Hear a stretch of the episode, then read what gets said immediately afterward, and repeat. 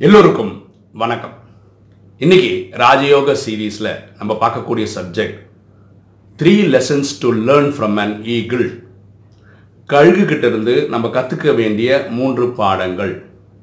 பார்க்கலாமா? முதல் பாயிண்ட் ஒரு கழுகுக்கும் பாம்புக்கும் சண்டை வந்தால் யார் ஜெயிப்பா? பொதுவாக நம்ம சொல்கிறோம் கழுகு தான் ஜெயிக்கும்னு. பொதுவாக அப்படி தான் சொல்கிறோம் ஆனால் இதோட ரிசல்ட் எதை பொறுத்து இருக்குன்னா போர் எங்கே நடக்குதுன்றது இருக்கு சண்டை எங்கே நடக்குதுன்னு இருக்கு ஒருவேளை கிரவுண்டில் நிலத்தில் தான் சண்டை நடக்குதுன்னு வச்சுக்கோங்களேன் பாம்பு ஜெயிக்கிறதுக்கான வாய்ப்புகள் அதிகம். இதே கழுகானது அந்த பாம்பை கொத்திட்டு ஆகாசத்தில் பறந்து போயிடுச்சுன்னு வச்சுக்கோங்களேன் அங்கே கழுகு ஜெயிக்கிறது ஜாஸ்தி வாய்ப்பு. ஆக்சுவலாக கழுகு என்ன பண்ணும் தெரியுமா? இந்த பாம்போட சண்டை போடும்போது அந்த அழகாக அந்த பாம்பை கொத்திட்டு பறந்து போயிடும். பறந்து போனதுக்கப்புறம் என்னன்னா அதுக்கு பேலன்ஸ் கிடைக்காது இந்த பாம்புக்கு. அப்போ என்ன ஆகிடுமா கழுகு மலை மேலே உச்சியில் பறந்து போய் ரொம்ப ஹைட்லேருந்து இந்த பாம்பை கீழே விட்டுருமா. அப்போது நமக்கு தெரியும் கிராவிட்டியில் ஃபாஸ்ட்டாக வந்து இது பாறை மேலே பாம்பு போடும் பயங்கரமாக நொந்து உடஞ்சி போயிடும். அந்த பாம்போட நிலமையே கவலைக்கிடமாயிடும். திருப்பி இந்த கழுகு வந்து இந்த பாம்பை தூக்கின்னு போயிட்டு ஒரு வாட்டி ஒரு மூ ஒன்றுக்கு நாலு வாட்டி மேலேருந்து கீழே போடும்போது இந்த பாறையில் அடிப்பட்டு அடிப்படியாக இந்த பாம்பு சுற்றுறோம் ஓகே? இப்படி தான் கழுகு யார் ஜெயிக்குது? பாம்பு ஜெயிக்குது.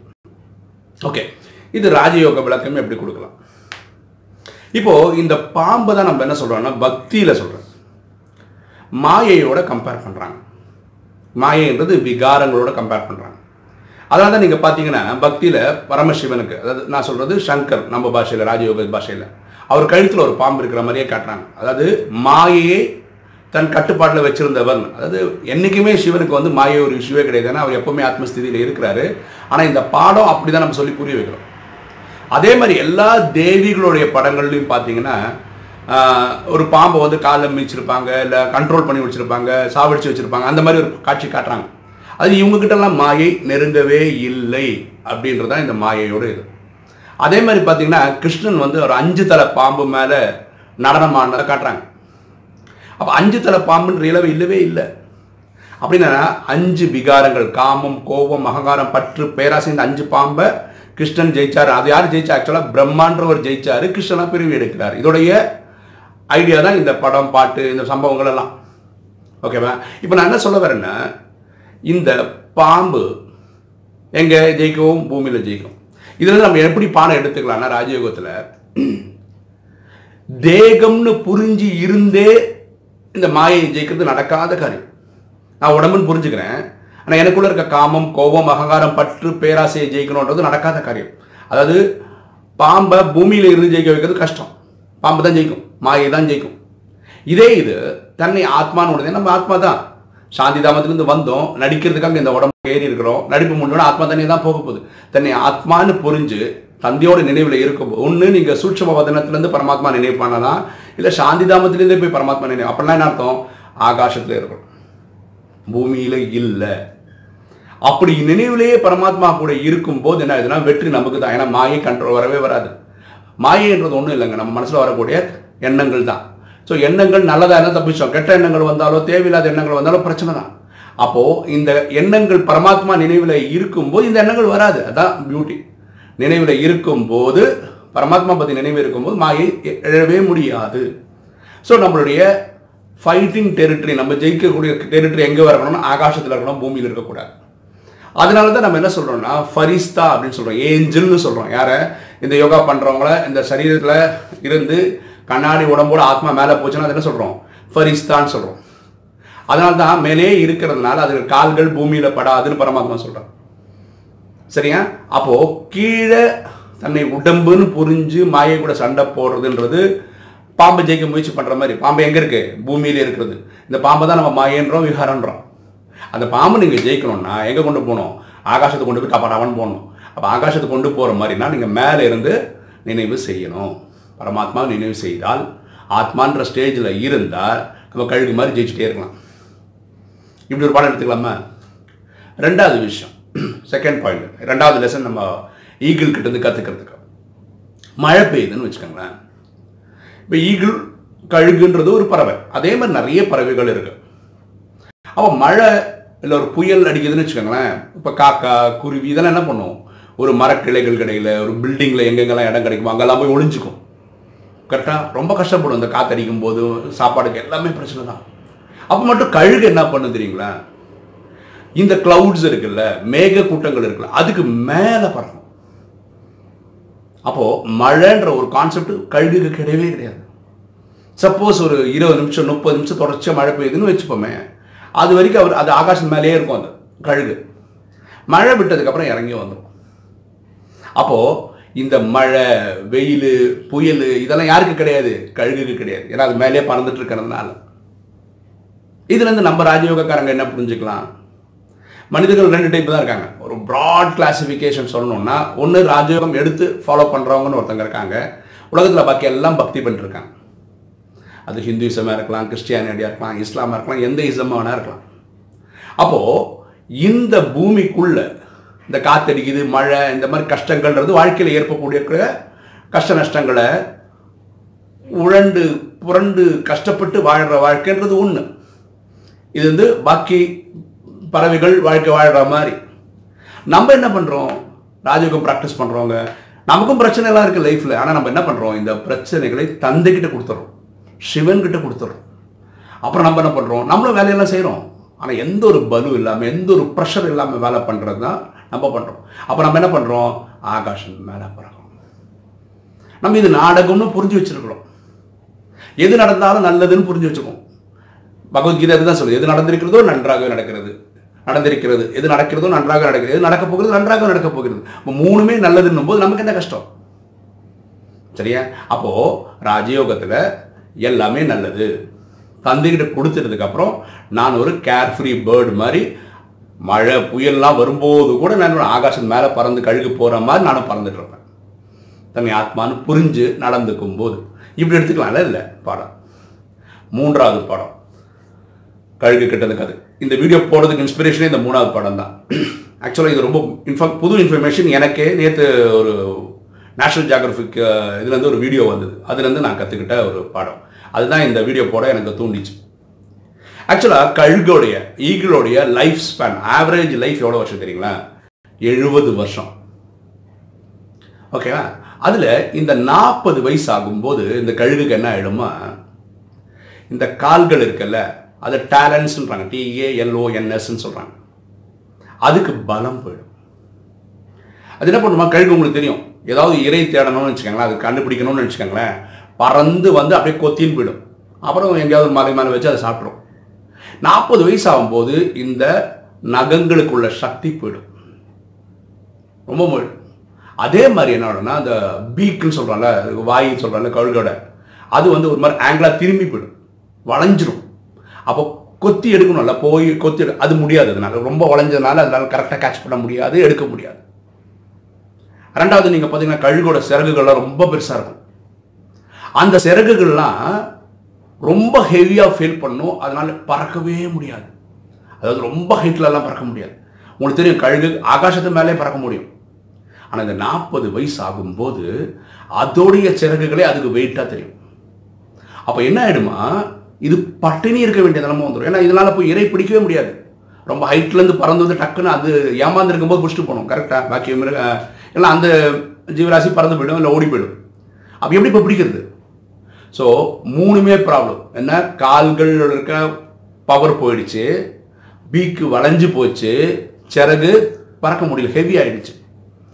அப்போ இது என்ன பண்ணுமா? கழுகு ஒரு பறந்து போய் ஒரு பாறையில் உட்காந்து தன்னோட பீக் இருக்குல்ல வளைஞ்சு போன பீக்கை அந்த பாறையில் இடிச்சு இடிச்சு இடிச்சு உடச்சுமா? அவ்வளோ பெரிய வேதனை பாருங்களேன். அப்புறம் கொஞ்ச நாளுக்கு அப்புறம் ஸோ ஒரு ஒரு மாதம் இல்லை ரெண்டு மாதத்துக்கு அப்புறம் இந்த உடஞ்சி போன பீக்கு புதுசாக வரும் ஃப்ரெஷ்ஷாக வரும். இப்போ வரும்போது அது பிறந்த போது எப்படி இருந்ததோ வளையாமல் கரெக்டாக அந்த மாதிரி பீக் உருவாயிடும். உருவாயிடுச்சா? உருவானதுக்கப்புறம் என்ன பண்ணுமா? இந்த கால்களோட நகங்கள் இருக்கிற பவர் இல்லாமல் இருக்கு. ஒவ்வொன்றையும் கத்தி கொத்தி கொத்தி கொத்தி அதெல்லாம் உடச்சிருமா? பாருங்களேன் எவ்வளோ வேதனை பாருங்கள் அதே மாதிரி இந்த சிறகு தூ தூக்கி பறக்க முடியலல்ல? எதெல்லாம் வெயிட்டாக தோணும் அந்த சிறகெல்லாம் பிச்சு பிச்சு பிச்சு போட்டுருமா? அப்போது இந்த ஈகிள் நூற்றி ஐம்பது நாள் மொத்தத்தில் இந்த பீக்கை உடைக்கிறதுலேருந்து இந்த கால் நகங்களை உடைக்கிறதுலேருந்து பறவை சிறக்க பிச்சு பிச்சு போடுற வரைக்கும் எல்லாம் பண்ணி ஒரு பழைய ஈகிள் மாதிரி ஆகிறதுக்கு நூற்றி ஐம்பது நாள் ஆகும். ஒரு மாதம் முப்பது நாள்னா என்னாச்சு முப்பது அஞ்சு. அஞ்சு மாதத்துக்கு இதுக்கு கஷ்டம். ஆனால் அஞ்சு அந்த முப்பது அந்த அஞ்சு மாதத்துக்கு சாப்பாடு கிடைக்குமா கிடைக்காதா? அதெல்லாம் ரொம்ப கஷ்டம்தான் அது.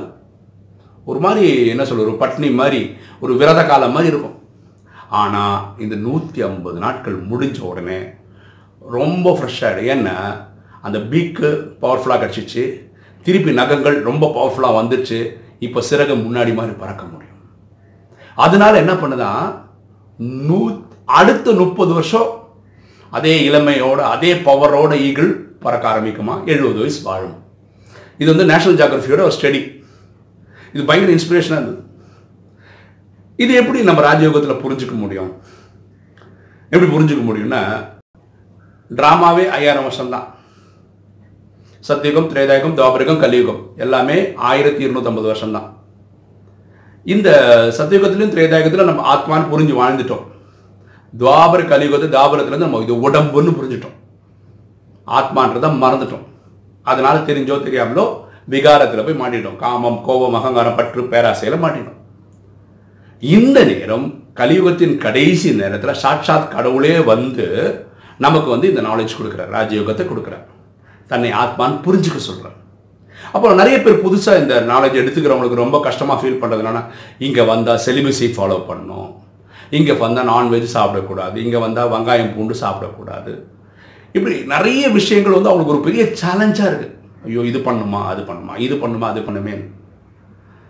ஆனால் என்னை பொறுத்த வரைக்கும் இதில் ரொம்ப பியூட்டிஃபுல்லான விஷயம் இவர் தான் சிவன் நினைவு பண்ண முடிஞ்சு அதோடைய அனுபவம் கிடச்சிச்சின்னு வச்சுக்க ஆத்மாக்கு இந்த பழக்கங்கள்லாம் ஈஸியாக விட்டுடலாம் இந்த ராஜயோகத்தை புரிஞ்சுக்கிற விதத்தில் ஒழுங்காக புரிஞ்சுக்கிட்டா இது சகச்ச ராஜயோகம் தான். சகச்சன்றது ஜஸ்ட் லைக் தட் பண்ணுறது ஈஸி ராஜயோகம் தான். ரொம்ப கஷ்டமே படாது எங்கே உட்காந்துருக்கீங்களோ அங்கே உட்காந்த இடத்துலேருந்து தன்னை ஆத்மான்னு புரிஞ்சு தந்தையாக சிவனை நினைவு செய்தால் இது ஒரு மண்மான அனுபவம் தான் செய்த அறுபத்தி மூணு ஜென்ம பாவம் அழிஞ்சு போயிடும். இப்படி ஒரு வசதி இருக்கும்போது இதோட ஈஸியாக விளையாட ஒன்று இருக்க முடியாது. எப்படி இந்த கழுகு இந்த நூற்றி ஐம்பது நாளுக்கு தன்னை டிரான்ஸ்ஃபார்ம் பண்ணிடுச்சோ அதுக்கப்புறம் முப்பது வருஷம் வாழ்க்கை நல்லா இருந்ததோ ஏன்னா எழுபது வருஷம் வாழ்க்கையில் அதுக்கு நல்லா இருக்கோ நம்ப. இந்த ஒரு பிறவி தான் பிரமாத்தமாக கேட்குறேன் இந்த ஒரு பிறவியை நீங்கள் ஒழுங்காக அந்த சகஜ ராஜயோகத்தை ஒழுங்காக புரிஞ்சுக்கிட்டீங்கன்னா இனி வரக்கூடிய காலம்லாம் ரொம்ப இனிமையாக இருக்கும். கலிகாலத்தில் வர நாட்களெல்லாம் கஷ்டம் மேலே கஷ்டம் தான் வரப்போகுது. அப்படி இருக்கும்போது இந்த நேரத்தில் பத்து சாட்சாத் பரமாத்மா ஒழுங்காக புரிஞ்சுக்கவங்க குறைஞ்ச அனுபவம் பண்ணுறவங்களுக்கு வாழ்க்கை வந்து ஜிங்கலால தான் சூப்பராக இருக்க போகுது. அது மட்டும் இல்லாமல் சத்தியுகத்திலையும் திரேதாகத்திலையும் பிரிவு. அடுத்த ரெண்டாயிரத்தி ஐநூறு வருஷம் சுகம் தான். இதோட கேரி ஃபார்வர்டாக நீங்கள் தாபரகத்தில் நல்லா தான் இருக்க போகிறீங்க சரியா? அப்போது இந்த கழுகு நூற்றி ஐம்பது நாளுக்கு இந்த டிரான்ஸ்ஃபர்மேஷன் பண்ணிக்கிறது தன்னை எப்படி உட்படுத்திக்குதோ அந்த மாதிரி நம்ம எல்லாருமே இந்த ராஜயோகம்ன்ற செவன் டேஸ் கோர்ஸ் படித்து இந்த நமக்கு இந்த ராஜயோகம் அப்படியே என்ன சொல்கிறது இந்த நாலு விஷயங்கள் பண்ணுற ப்ராக்டிஸ் வர்ற வரைக்கும் அதாவது அமிர்த வேலை எழுந்து பரமாத்மா நினைவு பண்ணுறது கிளாஸ்க்கு போகிறது அது பரமாத்மா சொல்லக்கூடிய ஸ்ரீமத்தை ஃபாலோ பண்ணுறது அப்புறம் சேவை செய்கிறது இந்த நாளையும் சர்வசாதாரணமாக நம்ம உடம்புக்குள்ளே கொண்டு வர முடியும் நம்மளுடைய சிஸ்டமில் கொண்டு வர முடியும் மாதிரி கொண்டு வந்துட்டோம்னு வச்சுக்கோங்களேன் இதை மாதிரி ஈஸியான விஷயம் உலகத்தில் வேறு எதுவுமே கிடையாது. இல்லை?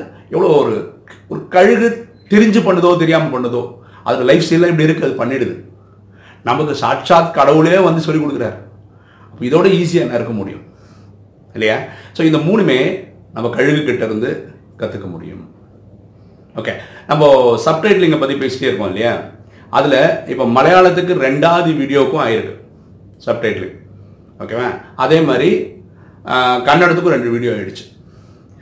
அப்புறம் தமிழ் சொன்ன மாதிரி ஒரு அஞ்சு வீடியோ போட்டிருக்கோம். எப்படி கண்டுபிடிக்கலாம்னா வீடியோக்கு பேருக்கு கடைசியில் நம்ம எந்த வீடியோ போட்டாலும் கடைசியில் சிசின்னு இருக்கும். சிசினா க்ளோஸ்டு கேப்ஷன்ஸ் அர்த்தம். அப்படி எங்கெல்லாம் எந்தெந்த வீடியோக்கு பக்கத்தில் சிசின்னு தெரியுதோ அது நீங்கள் கூகுள் சர்ச் பண்ணும்போது யூடியூப்பில் தெரியும் போது சிசின்னு தெரியுதுன்னா அதுக்கு வந்து ஒரு சப்டைட் லிங்க் போட்டிருக்காங்கன்னு அர்த்தம். நீங்கள் அந்த கீர் சிம்பிள் ஒன்று இருக்கும். செட்டிங் சிம்பிள் கிளிக் பண்ணோடனே க்ளோஸ்டு கேப்ஷன்ஸ் அப்படின்னு ஒன்று இருக்கும். சப்டைட்டில் ஸ்லாஷ் சிசின்னு இருக்கும். அப்படின்னா க்ளோஸ் கேப்ஷன் அதை கிளிக் பண்ணால் எத்தனை லாங்குவேஜில் இருக்குன்னு காட்டும். நீங்கள் எனக்கு ஒரு ஹெல்ப் பண்ணால் நல்லாயிருக்கும் எனக்காக ஏதாவது ஒரு வீடியோ இந்த வீடியோவில் பார்த்துட்டு தமிழ்னா தமிழ் மலையாளம்னா மலையாளம் கன்னடனா கன்னடம் இங்கிலீஷ்னா இங்கிலீஷ் ஏதாவது ஒரு வீடியோவை அந்த சப்டைட்டிங்களோட பார்த்துட்டு அது எப்படி இருந்தது அந்த சப்டைட்டிலிங் ஒர்க் எப்படி இருந்ததுன்னு சொன்னீங்கன்னா கொஞ்சம் உதவிகரமாக இருக்கும். ஏன்னா அவங்க பண்ணுறவங்களுக்கு ஏதாவது நம்ம சேஞ்சஸ் ஏதோ ஒரு கமெண்ட்டோ ஏதோ சஜஷனோ சொல்லணும்னா யூஸ்ஃபுல்லாக இருக்கும். ஓகே இன்றைக்கி போட்டிருந்த வீடியோ உங்களுக்கு பிடிச்சிருக்குன்னு நினைக்கிறேன். பிடிச்சிருங்க லைக் பண்ணுங்கள் சப்ஸ்கிரைப் பண்ணுங்கள் ஃப்ரெண்ட்ஸுக்கு சொல்லுங்கள் ஷேர் பண்ணுங்கள் கமெண்ட்ஸ் போடுங்கள் தேங்க்யூ